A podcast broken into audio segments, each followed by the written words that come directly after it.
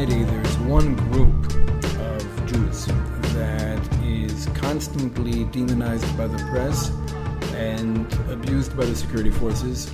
And when people around the world are paying attention to what's happening in the land of Israel, uh, they hear a lot about this group, but they never hear from this group.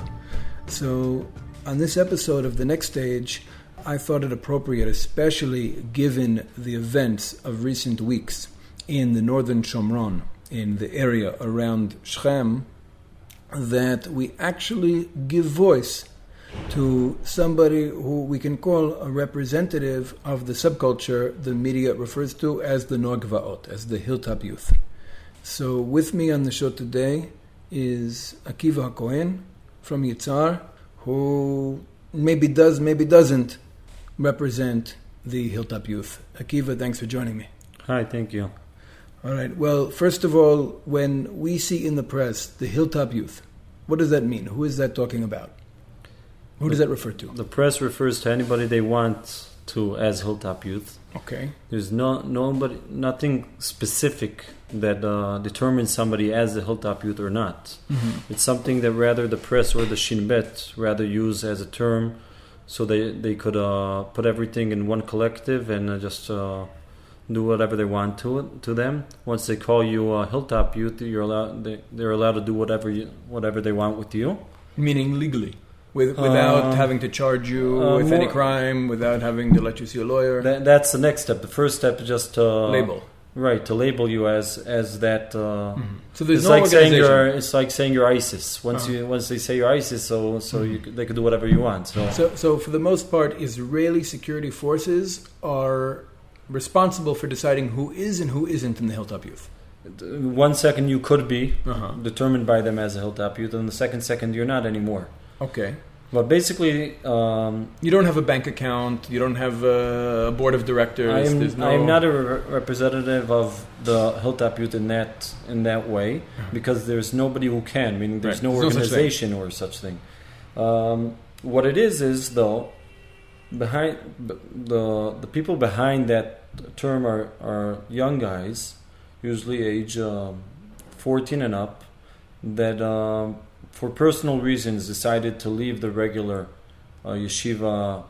Um, high school. or high schools or schools wherever they were uh, different ages it could be 14 it could be 16 it could be 18 it could be even that they didn't leave the school or, or while they were on uh, in the summertime or things like that so they join and but the common in between all of these guys are that they really care about what's going on in Am Yisrael and Eretz Yisrael meaning they don't just live their life and uh, and wait to, to go to the army and wait to marry and then have kids and uh, and work and then have grandchildren and so on.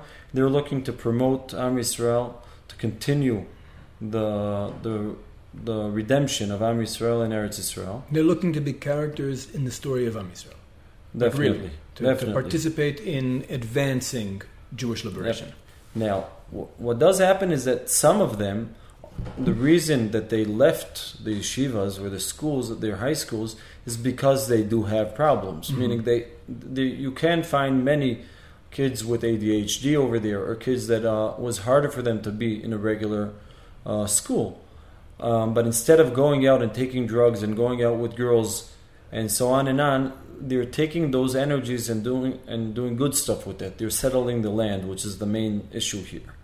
And now the reason the media and the government um, and the army fight against them so much is because you finally have guys who are not willing to do exactly what they say. The we need to remember that the media, the government, the army, and everybody else, the whole system, is guided in the past uh, 20, 30 years by the New Israel Fund and by many different uh, organizations here in Israel that teach them and tell them what the right agenda is supposed to be. And here come some guys, young guys, and they're not willing to wi- to listen to them. Meaning that they'll go and settle the land, and they don't really care if it's labeled as A, B, or C according to the Oslo Accords. They'll just settle it because it's Eretz Israel. Right. And, it's also an act of resistance against any attempts to divide the land because the they do have borders there as well, mm-hmm. but definitely they won't just go because they got a, a, a letter that said you have to go. Mm-hmm. And because of that, Wait, they won't leave. They, they won't, won't, leave they won't whatever leave. mountain they're on. Right. So so now same thing with security issues. Mm-hmm. In the past, mainly in the past uh, 20 years, we have an intifada going on all the time.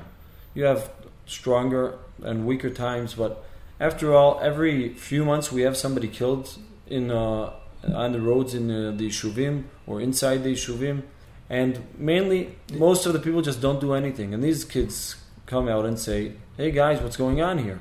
We can't just be killed like nothing," and they protest. And uh, the system doesn't like the, their their protests, uh, so they uh, try to arrest them. But uh, usually they don't know who's doing what's doing. So they uh, they started with a new term since uh, uh, Rabin's assassination back then. That that was it's called uh, administrative orders. And administrative detention. Detention. That's not new. That, that's existed for decades it's, before it started, Rabin's assassination. It started actually from the British mandate here. Right. It was used against the Irgun and the Lehi, mm-hmm. that they didn't know how to deal with them, so they they started with they started with these administrative detention orders or expulsion orders. Mm. Personally, I've got five of them that expelled us, me from my home.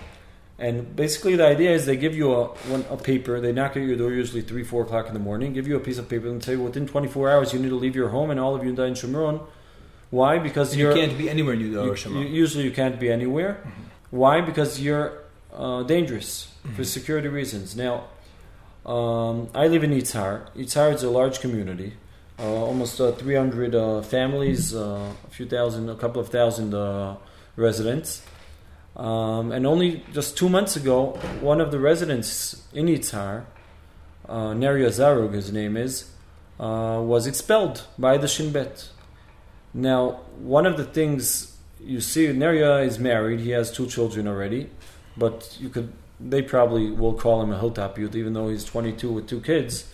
Um, and Neria decided that he's not willing to leave just because they told him to. He said, "Sorry, guys," and he came out on uh, came out aloud and said, "I'm staying home. I'm staying in Yitzhar. I'll run away from you so you don't arrest me, but I'm not leaving here."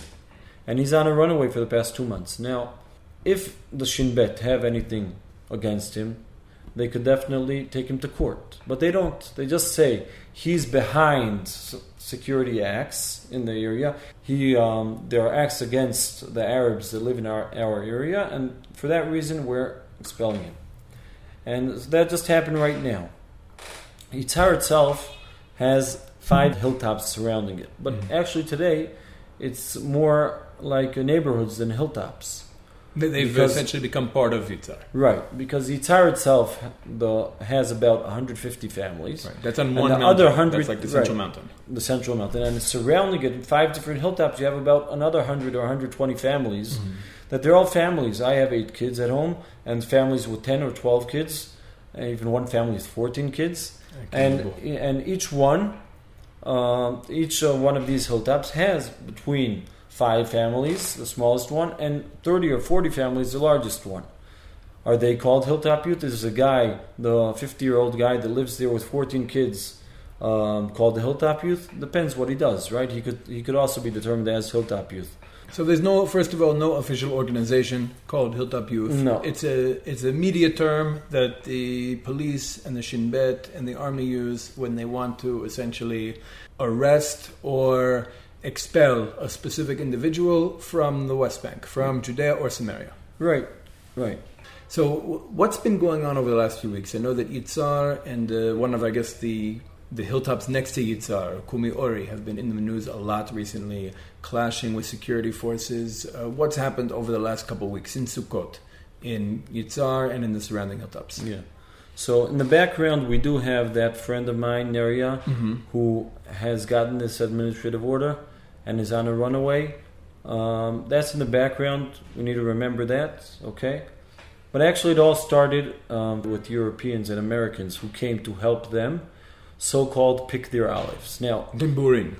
Uh, in a village close to Yitzhar. Now, let's start off with the fact that the army, even though I think it's not the right thing to do, what they do is they set specific days that they bring police and army to defend the Arabs that live and want to pick the, the olives planted in our area.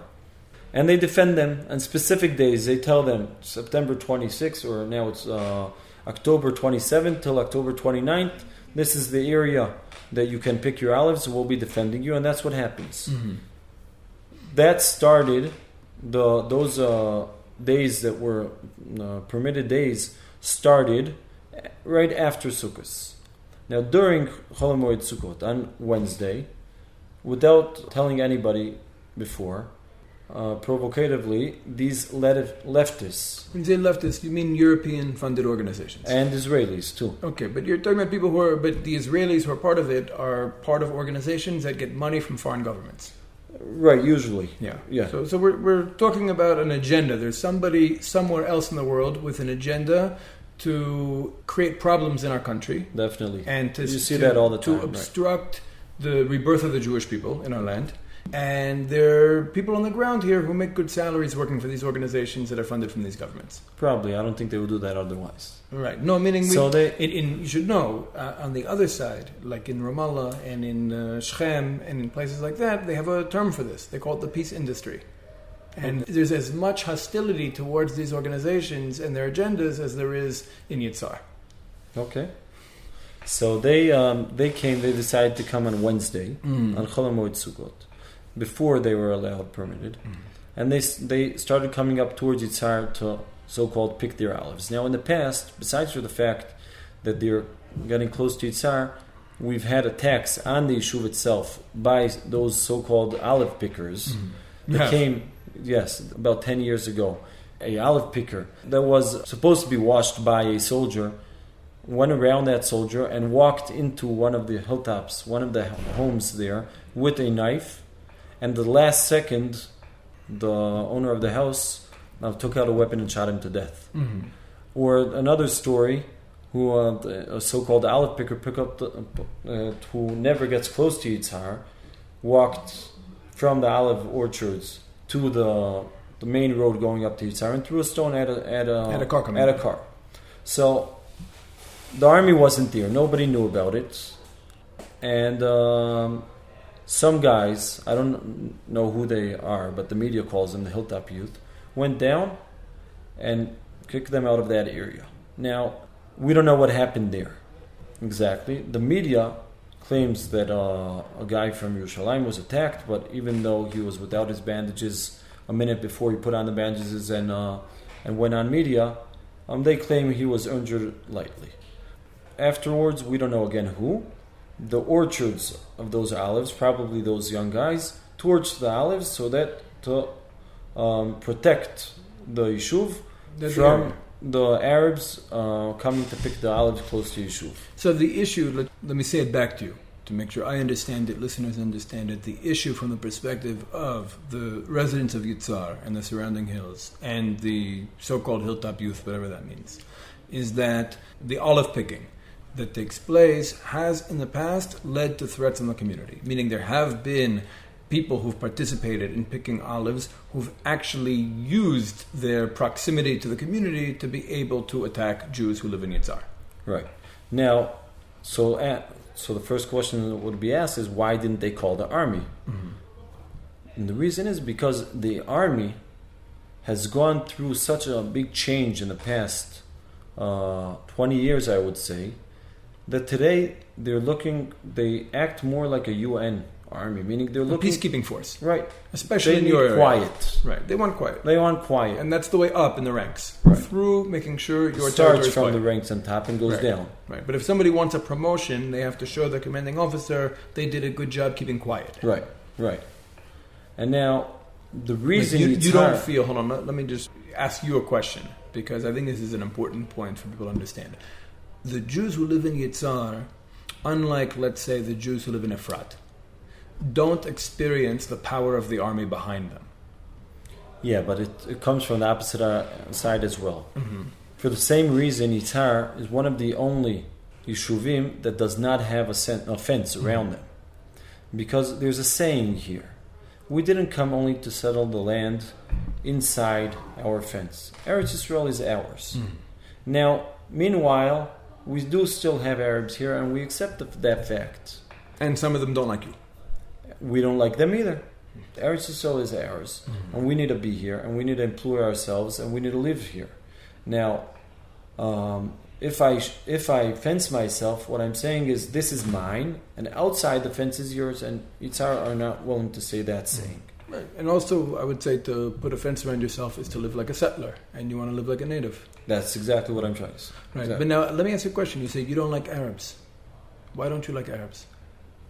I definitely have no problems with Arabs as long as they're not fighting against us. Ah, so you have a problem with people fighting against you. Besides, for the people fighting against us, if an Mhm. Arab would like to stay in Israel, he'd have to accept the fact, Ger Toshav. s- some sort, whatever that means Right. today. We don't know. Well, I think that's one of the things we have to unpack now that we have power again after 2,000 years. Like, Right. what does it mean to be a non-Jew it's, in a Jewish it's a very big question. yeah. But if he accepts the fact that Mhm. Israel, um, in charge, let's Mhm. call it that way, in Eretz Israel, so he, once he accepts that, so we could start speaking what terms, in Mhm. what terms can he stay and cannot. But in the situation now is the way it is now that the Arab population is fighting against me. I cannot take upon myself Mhm. the responsibility to decide now which Arab came. Because you're at war. Right, You're- meaning you're at that. Arab that came now up Mm-hmm. To so-called pick his olives, I cannot decide and determine if he's going to take out a knife and stab me in, in a minute or not. That's the problem today, and the Yitzhar residents are not willing to accept that. And therefore, they say no Arabs get close, and the army does not like that. So what happened there is that after the the orchards were torched by these guys, and we all went down to to make sure that the fire doesn't go up towards the yishuv. There was a, a a kid. We don't know if he was there at the attack of the leftists over there, the Europeans, or not. But he was sitting in his home in Kumiori. These guys, they're singles. They have a tent over there. It's a 10 for singles. Yeah, a nice tent set up, and he was sitting there on the sofa, and a jeep stops outside, an army uh, vehicle. Uh, an army commander walks in, runs in, straight at him, and um starts uh, choking him, at, in his neck, and beating him, beating him on his chest, his, on his ribs. And he told one soldier, "Stand, make sure he doesn't move with the pepper gas." Uh, next to his face, and the other one said, "Look through their stuff to find some way to tie him." So one soldier was standing with pepper gas. The commander was beating him up. And How old is this kid? He's uh, about twenty. Oh, okay. And um, and the, the and the third soldier is going through the cabinet looking, and he finally found these uh, these uh, something he could tie him with. They tied him, put him in the put him in the back of the army jeep vehicle, and smushed his uh, mashed his his uh, head down so that nobody could see that he was arrested. Now, the army lives in Yitzhar. The army guard Yitzhar. We respect them. We accept them. We help them. We we invite them to eat with us and everything. But we need to understand that the way Yitzhar sees it, the army is there, like I see it, to guard the Jews. Anything, if anybody needs to arrest a Jew for some reason, we obviously don't agree with that, but it definitely cannot be an army. It has to be the police. Now, it's not even that this guy was in the middle of attacking or torching. He was sitting in his home. This commander decided that somebody from that tent in Kumiori are, is was a part of that attack, and for that reason, he'll arrest him.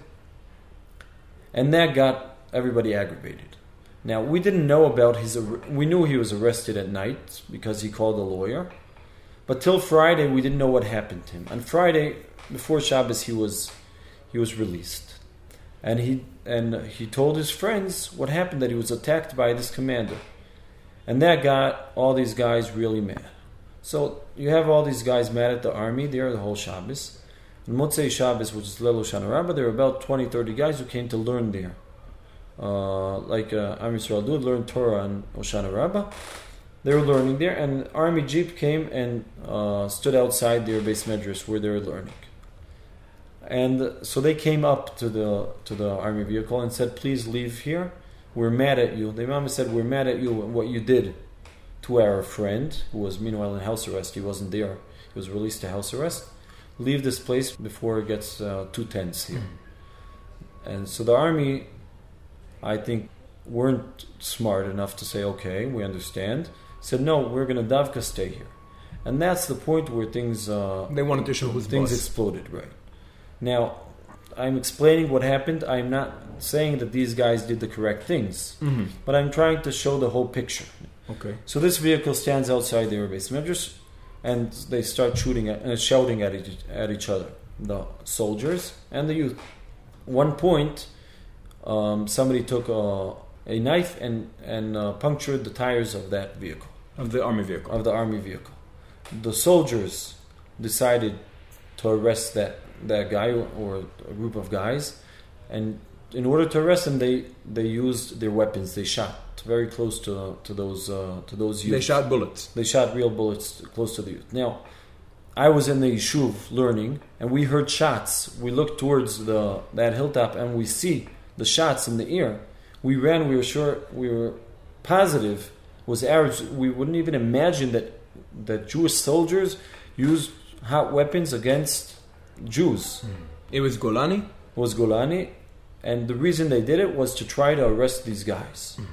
The guys they were shooting not at them, Baruch Hashem, but close to them. They pick up, pick up stones and threw back at them. So, so you have a fight between Jewish teenagers with rocks and Golani soldiers with Weapons. guns. Right. And at that point, the guys ran away. The Golani soldiers didn't know what to do because they had to, they they were around their vehicle and the other guys ran away. They couldn't run after them, and that's where it finished. So I got there minutes afterwards because we were sure it was Arabs shooting at the neighborhood, and we came to help. We tried to calm things down. Nothing really helped. Within uh, a day or two, the army uh, decided to put a special order that uh, doesn't allow anybody at all, besides for the families living in Kumiori, the six families living there, doesn't allow anybody else to come near, th- to come into that uh, hilltop. It's a closed military zone. And besides for that, they took over the home of those uh, youth, meaning they turned it into a military base, a border patrol uh, uh, military base. And that's uh, the case uh, that's going on now. In between, on that Friday, the uh, that uh, we heard about the what the commander did to that guy. Somebody, a, a married guy from the yishuv, maybe about thirty years old, saw the commander that is higher in command, above the commander that, that beat up that kid, and uh, he saw him in the yishuv, came up to him and screamed at him and said, um, "Don't touch our children." They got into some. Uh, they were shouting at each other. I don't know exactly what en- what what went on there, but that guy continued. He said, uh, "My name is this and this. I'm not hiding behind anything. Just watch out. Don't touch our kids." And he went to his in-laws for Shabbos, far away, in Neria, which is about an hour away. And um, on Shabbos itself, during the right after the Suda, uh, police came and arrested this guy on Shabbos. A guy that has kids, his wife is supposed to give birth any day. Maybe she already gave birth. And he was arrested over Shabbos. And Erev Simchat Torah, he was supposed to continue. Uh, he was supposed to be arrested over Simchat Torah as well. And and uh, Chonenu, which is our legal uh, organization, went to court and succeeded to release him before Simchat Torah and uh, uh, to house arrest at an in-law's house, and he was there for Simchat Torah. But you need to understand that again, from a guy screaming, this guy didn't do anything physical. Nobody claims he did anything physical. Just because he screamed at this commander, they went all the way out till Neria to arrest him during Shabbos, which is something. Please don't. It- it- from everything you're saying, it sounds to me like the security forces have a need to show the Jews of your community who's boss. They need to show that they're in charge, that they have the authority. Why do you think that is? As we said earlier, they want quiet. Mm-hmm. They want the area to keep quiet, and these guys do not keep quiet, and they have a problem with that. But now, we don't, as a community, we don't think that think that the right thing to do then was to throw stones, and not even to puncture the tires.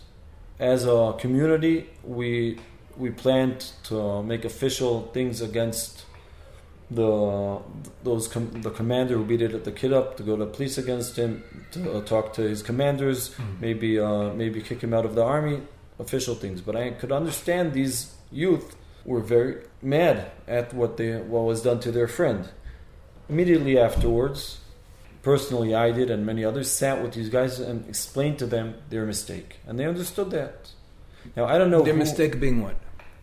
being uh, puncturing the tires and, and throwing stones. Said there are limits. We're Jews, there are limits. And if you're mad, very mad, come to us and we'll think together what can be done inside those limits. Now we need to understand though that that those the same uh, strength that the youth have against the army we could use for good things as well. And that's why I'm not willing to speak against what's called the hilltop youth. I'm not I'm not going to say that we need to put them all in jail or many other things that were said against them. I could say we need to sit with them, we need to accept them, we need to help help them with their education, we need to promote their strengths to better stuff.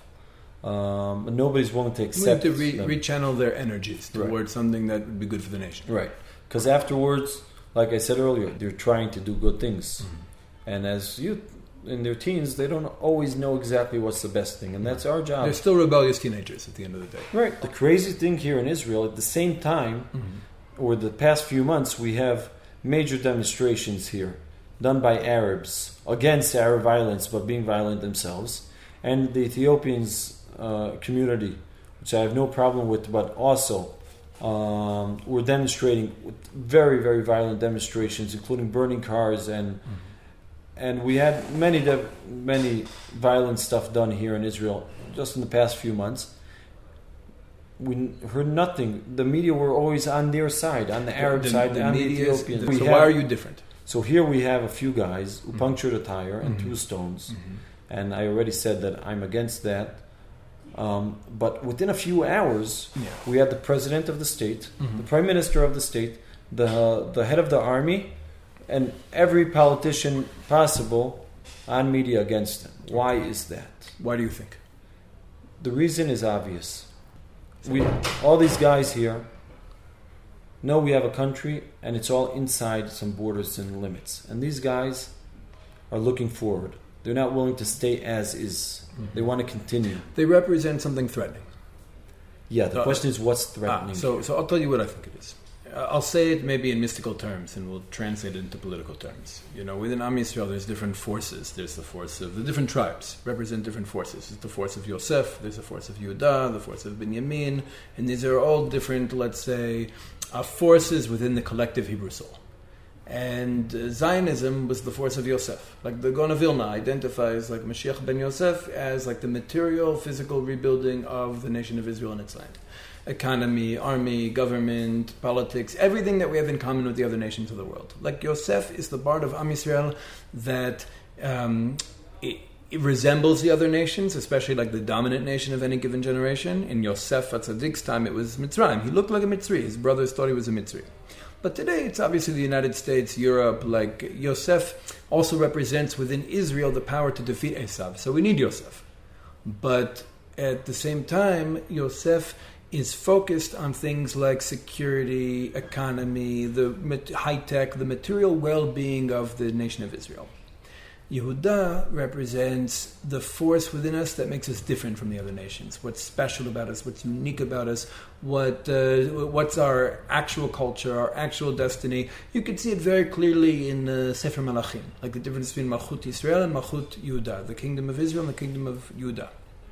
The kingdom of Israel, if we were living at that time, which was mostly ruled by descendants of Yosef, like from the tribe, the sub-tribe of Ephraim, The kingdom of Israel was the more powerful kingdom economically, diplomatically, militarily. They had the trade routes going through it. They were on the coast. The kingdom of Judah we consider more important from the perspective of Jewish history because it was a Davidic kingdom and it had the Beit HaMikdash and it was like loyal to our culture, our Torah, our identity. But it was basically a desert kingdom that nobody really cared about at the time on the world stage. But historically, they're, they're more important. So what we have here is we have a situation where Zionism or Yosef built a state of Israel. They created this state and they feel very entitled. They created the state to be something, what they believed that it was going to be a bomb shelter, a fortress of Western civilization in the Middle East, whatever they thought they were building.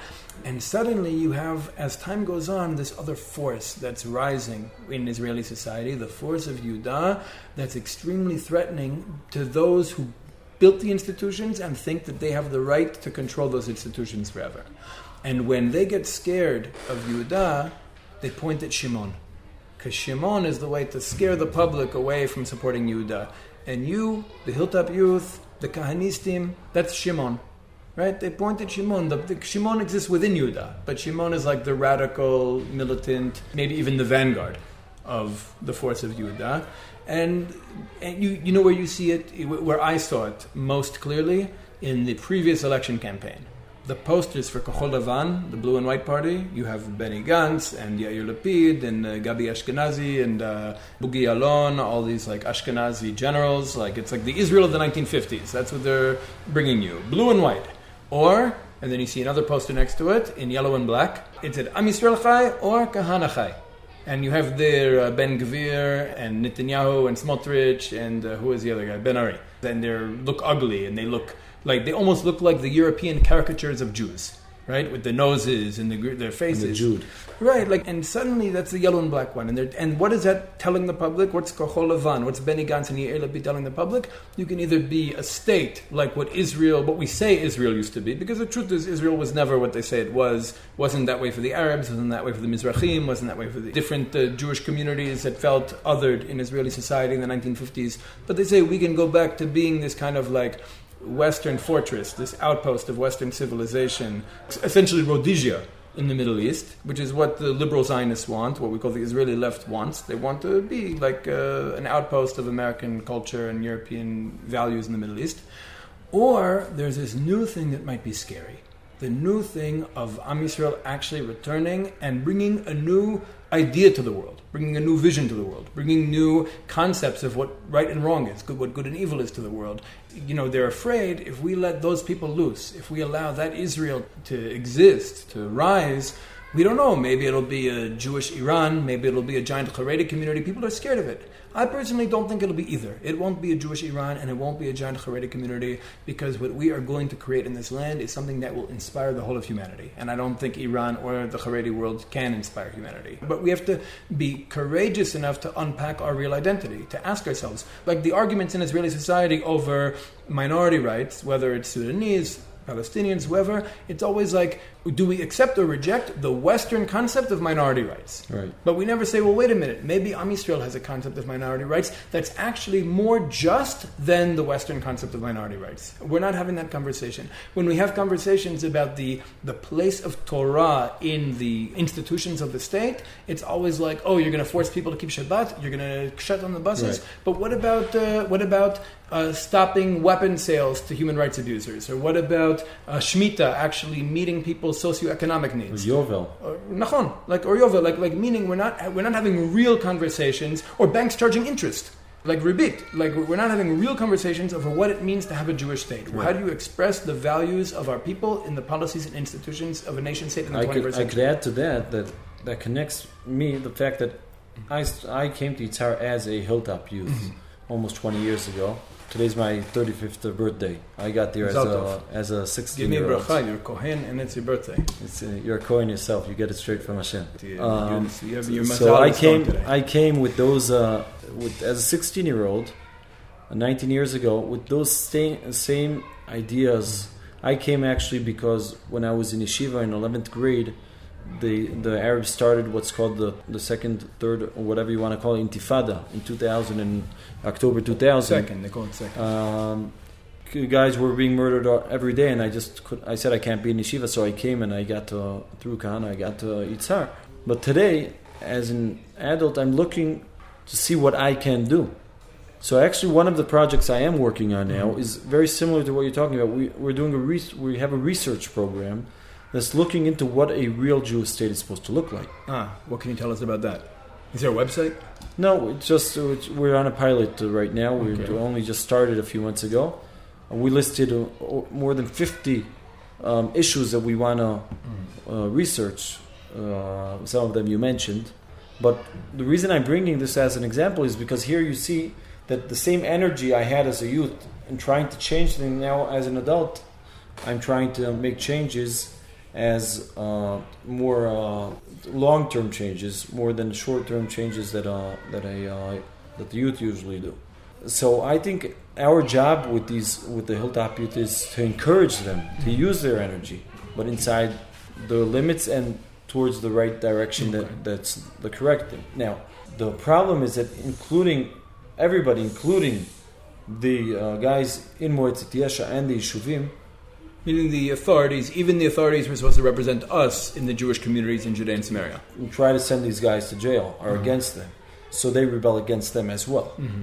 Now, I saw Looking in the pictures that- of Kumi Ori, I saw a picture of an Israeli flag.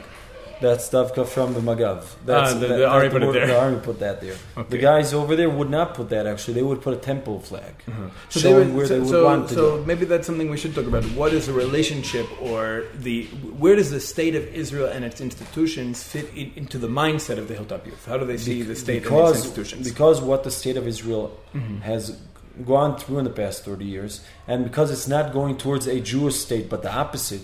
I could talk by myself, not only. Well, is it or it's trying? The people who control the, what we said, Yosef, they're trying to stop it from becoming a, too much of a quote unquote Jewish state, but they see they can't. They're frustrated because they see no As- matter what they do, As other of- population as is growing now- faster. as The of now, army. what the army is supposed to do, they're supposed to fight. Does the army fight today? They don't fight. When we see the state of Israel as is, we cannot praise it. We cannot say look up to it. I don't say Hallel and Yom Ha'atzmaut, and I don't Did you ever? A, a, a flag. Never, never, No, never in your life. Maybe as a kid. No, no, but I'm saying it's never been as a No. as a thinking Ne- adult. You've never said Hallel Yom Ha'atzmaut or Yom Yerushalayim. No, I don't. Uh-huh. And the reason is because the symbol of, of the state of Israel is not Judaism today. You it's a democratic state. The problem is in Israeli society, when we use the word democratic, it's usually a synonym for westernization. But there are authentic Jewish models of democracy, like where you empower individuals to control the structures they live that, under. That definitely is a very important issue that we need to Mhm. deal with. But as of now, the state of Israel does not. Mhm. They're looking to to be like the rest of the nations. Or specific nations. They want to be like. I could see, I could see the the, I could see the the complication here. Mhm. But the youth is a lot harder for them. They see black or white, Mhm. so they definitely won't be putting up a flag. Now, we need to remember that in the, in the early '70s or the late '60s, the early '70s, all the guys who wanted to do good things came out and started these yishuvim, Gush Emunim. Gush Emunim, the '70s and even the '80s. Since the early '90s, since Oslo agreements, you hardly have that. Mhm. And now all these energies, most of them are doing nothing. That's the reason why they natku the disengagement plant, that they expelled all the Jews from Gaza, was done. And that's why many other things, bad things, which uh, Hebron was given, and uh, obviously Oslo agreements, because the Jews stopped going forward. Right. It was a no, I, I agree. I, I think And- since 1967 so- we've stopped moving forward. So we finally have these guys Mhm. who are trying to move forward. Look, I, I run several educational programs where we work on actually taking bright young Jews and really empowering them with the tools to be thought leaders in the Jewish community and to think about what are the goals of Jewish history, what's already been achieved, what's left to accomplish, and what are the obstacles standing in the way. How could we be characters in the story of smashing those obstacles and advancing Jewish history forward? That's like what we try to do, and we, people come to different conclusions. I'll tell you for myself, I grew up uh, in New York, not in the Jewish community. I grew up with everybody else, you know, maybe a couple Jews by accident. I was definitely the Jew in many situations with dangerous non Jews and uh, had to learn what being Jewish was through those confrontations. And when I was uh, around 20 years, 19, 20 years old, I discovered for the first time the internet And through the internet, I discovered the Jewish Defense League. And I got involved in the Jewish Defense League. And uh, from there, I started, you know, putting on a kippah and learning Torah and tzitzit, all this. And, uh, and, I, and then the Intifada started. You know, the Intifada you spoke about before when you were in 11th grade here. And what I saw on TV was very clear. There was a war between Arabs and Jews I'm a Jew in a university in America. What am I doing here? Well, Jews my age in the land of Israel are putting on uniforms and picking up guns and going to risk their lives. So I dropped out of school and I moved here. I actually moved right to Machon Meir. Like I came right from the plane to Machon Meir. And uh, and I was involved a little bit in also some hilltop stuff. There's some there's some communities that still exist that I was involved in starting uh, in the Shomron. And then I went to Netzach, you know, Netzach Yehuda. And when I finished the army, I was married, and I went to Ras Al Amud, like an Arab neighborhood in Yerushalayim, uh, in Jerusalem, called Zeitim now. And I was there for four years in the beginning, and something happened to me in Zeitim. I, for the first time, started meeting Palestinians and starting to see their story. Sorry, it's Arabs, not okay. Palestinians. But this is important in terms of advancing Jewish liberation. It, it was hard for me at first because I realized that they have a real story too. There's a real story going on there. And then in the beginning, I saw Mahmoud Abbas is to blame and he's oppressing his people. But the truth is, a lot of what they say they're feeling oppressed by, I understand to be a Jewish identity crisis. Meaning, us not knowing who we are us not understanding our connection to this land, us not being clear about who we are, what we're here for, what we're going to do here, what this country is going to be, creates oppression for them. That's, uh, that's yeah. obvious. One thing that I've come to understand over the years, you know, if, if you were to ask me what, does, uh, what are the goals of Jewish history now, what are the goals in this chapter of our story, I would say three things. Number one, freedom from the United States, complete economic military independence. We can't be a vassal. We came back to life to bring something new to the world. We're not going to bring anything new to the world by being, uh, you know, the proxy of the U- United States in the Middle East. We have to be an independent entity that has its own message for the world and doesn't just become like a sidekick to Esav. And uh, number two, decolonizing Jewish identity. Uh, this is something you can learn from post-colonial studies. You know, whenever a nation experiences liberation, it has to have a real conversation about its own identity. Like, and I'm talking about a nation that never left its own land, that was just conquered by the British or by the Romans or whoever. When they get free, it's not enough to be free. You have to have a conversation about what happened to your culture when you weren't free, what happened to your identity when you weren't free. Let's just say your house in Yitzhar. Let's just say for a moment, a gang from uh, Tel Aviv invades your house in Yitzhar takes your family hostage, rearranges the furniture, says you're no longer allowed to eat uh, chicken from now on, you're only going to have vegetables and nothing else, and, uh, and you're only going to listen to uh, American music. And this goes on for five years. They have guns, you can't do anything about it. Five years later, you've had enough, you kick them out, but then you and your family have to have a conversation. Where did the furniture used to be? Maybe do we go back to eating chicken or maybe our bodies are used to the vegan cuisine? Maybe it's better for us. It's a conversation.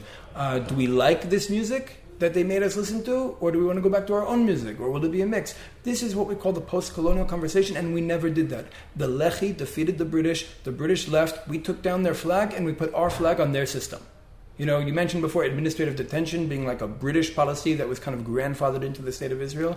It's interesting when the Lehi uh, went to, into the Knesset, the first Knesset, they had a political party, the Lochamim.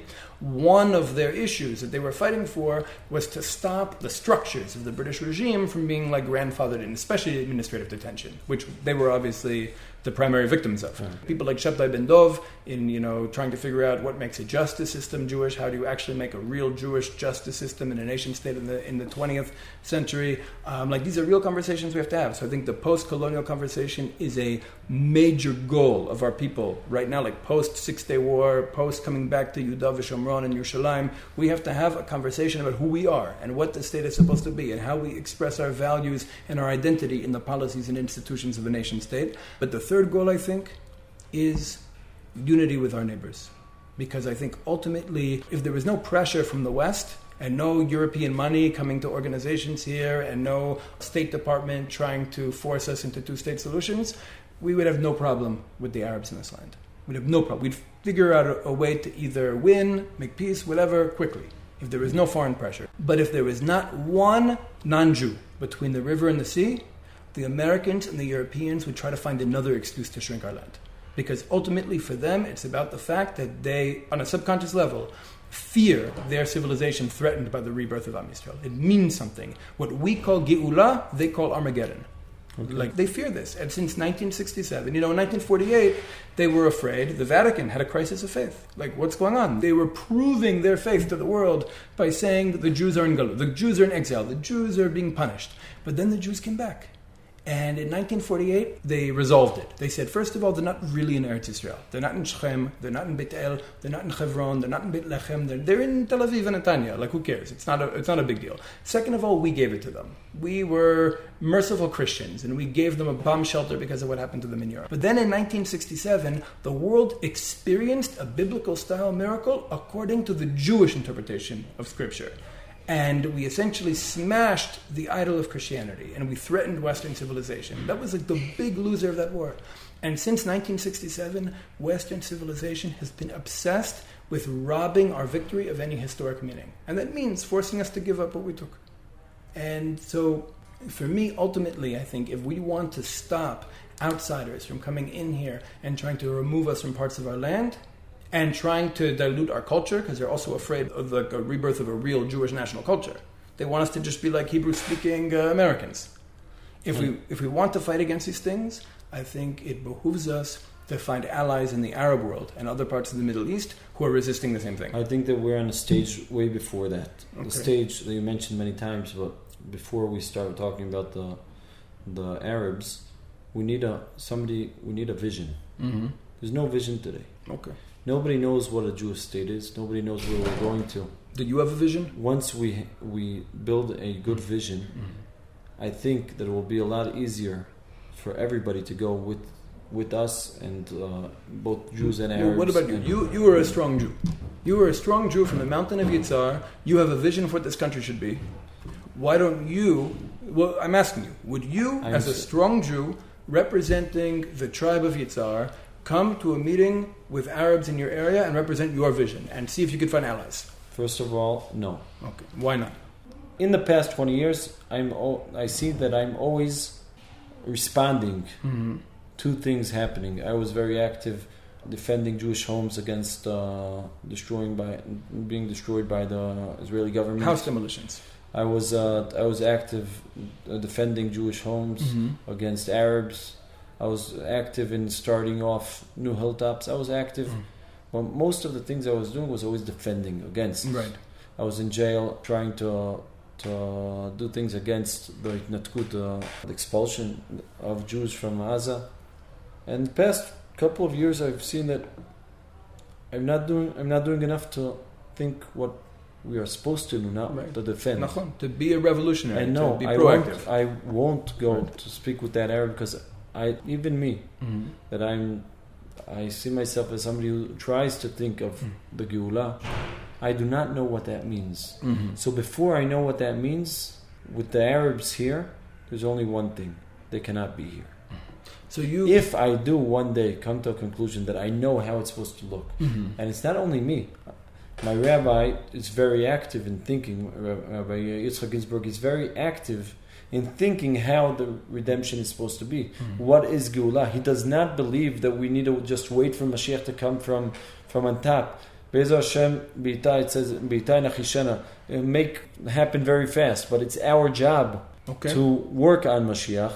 So we need to think what that means. Mm-hmm. No, I agree with and you right now, the conclusion I've come to I is that to, we can ally with these people. I am not interested in, al- mm. in because in by the way, everything you mentioned: administrative detention, police brutality, house demolitions. They have the same experiences. Meaning, you are the Jew that they could relate to more than any other Jew in this country. Yeah, but you should be our conclu- ambassador to the Arab world. you should be our ambassador to the Arab world. My conclusion right. is that I want to help them right. leave the country because this is my country. Mm-hmm. After they've left the country, or at least the majority of them left the country, I could think what I could do with the minority.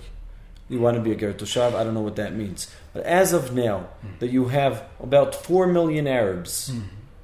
In just the Israel we have today. What about the ones who are So not talking about? Syria and Jordan and all that. What, what about the ones who are descendants of our ancestors? The ones in this land who were left here by the Romans and eventually forced into Islam or Christianity or whatever. If somebody comes up Uh-huh. and he has a, a Megillat Yochsin that he shows exactly how. what about is- DNA test? I, I know Palestinians who've taken DNA tests. They're Ashkenazim. I'm sorry, their their identity is with the Arabs today, so I can't allow them here. So you're you're saying under no condition do you see a place for you're talking about just Arabs or non-Jews in general? This is Definitely, it's divided. Definitely, it's divided to different. You have the Arabs. Mm-hmm. You have the Arabs who live in Judah and Shomron, so-called Palestinians. You have the Arabs that are so-called Israeli citizens. they're Palestinians too, to, right to call them Israeli citizens is weird. but they're Say Palestinians and an they're Arab they're Israeli is like saying an Arab Jew, right? Israel is Jew, like Israel is Am Israel. right? And, and uh, the Russians that came, immigrated here because their father was a Jew, and they're they're not the same, and the Druze are not the same, Okay. and there's So, many different. It's interesting. We haven't had power in 2,000 years. When we were powerless, when we were in Galut, there were two kinds of humans. There were Jews and there were Gentiles, and in most cases, the Gentile was the oppressor, the Gentile was the enemy. But historically, whenever we've had power, there were more than one category of people on both sides. Like you're a Kohen, I'm a Kohen. We both come from a specific sub tribe of the tribe of Levi, right? In Am Yisrael, there were differences between Levi and Yisachar and Yehuda and Shimon. We had different functions, different roles, even different halachot, because we all had our own Batei Din. And there were also different kinds of Gentiles. There was Amalek, but there was also Ger Toshav. There's also Ben Noach. And I think part of us unpacking our identity now that we've come back to our land and learning how to use power properly is to actually be able to make those distinctions. Meaning, uh, it doesn't necessarily Right. go according to Arab or well, Russian. let's talk in- sometimes by Chamula. Let's talk in Kabbalic Right. words a minute. Okay. In Kabbalic words by the Baal Shem Tov, Mhm. actually not the Hasidic words, you have three stages to everything in life. It's called Hachna'a, Mhm. Havdalah, Hamtaka. First stage is, it's not, it's not exact certain to say surrender, but the idea is first stage is um, stop. Mm-hmm. Second stage is to divide. Okay. And the third stage is Hamtaka is like to sweeten. You cannot jump steps. You cannot s- s- uh, jump to the step of, of deciding between inside the Arabs which Hamula is and which uh, Hamula is not. You're not there yet. First, you need to stop what's going on here. And what's going Okay. on here is war. And I cannot stop war Mm-hmm. by talking to the enemy. You need to stop war by showing power. Mm-hmm. That's first stage, especially with the Arabs that they respect power. Well, everybody Now- respects power. That's now- the world. now the the- Japanese respect power. The Russians respect Israel- power. Americans respect now power. Now Israel does, is not showing power, and that's why in Gaza and in Judah and Shomron and in Syria and Lebanon and uh, soon in Jordan and Iran are trying to fight Israel. You think the state of Israel looks weak to these people? They looked mixed, mixed like Mm-hmm. I- they I don't think- know what they want. I, I, I think right. We our ratzon is weak, but our, They're our- afraid because they know have they have the capability, Right. but they don't have the, the Right. willing to no do. fun. We don't have the will. We have the military capability, no question, but we don't have the will, and we because of our identity crisis. Right. Right. Okay. Well, look, we should continue this conversation. Uh, I think there's a lot to talk about. You're welcome Shabbat with your wife, and then we'll have the whole Shabbat. We'll have a whole Shabbat to talk and about all our things. audience could also uh, Uh, we'll just hit record before Shabbat. what? We'll hit record. The Shabbat's recording in your house anyway, so we'll get it. We'll get No, it. but you could come. You could come for Shabbat. Uh-huh. All the audience could come for Shabbat. Enjoy a Shabbat in Yitzhar. No five star hotel there, but at least uh, you have the atmosphere. you have the tent in Kumi Ori once the Magazi Right. came leave. right. If, uh, okay, so Be'emet, it is your birthday. Your mazal is very strong. I know I'm a Kohen, you're a Kohen, but I still want you to give me a bracha that the Kadosh Baruch Hu will use me as a tool to bring Geulah closer. So I bless you and all the audience Tov. to live in Eretz Israel, to promote Am Yisrael, to promote the Geulah, the redemption of Am Yisrael, and to really believe and understand what the next stage of Am Yisrael's history is supposed to be. Amen. This is Yudah Kohen with Akiva Kohen. Uh, this is the Next Stage podcast, Vision Magazine. Check out the show notes at visionmag.org backslash the next stage 013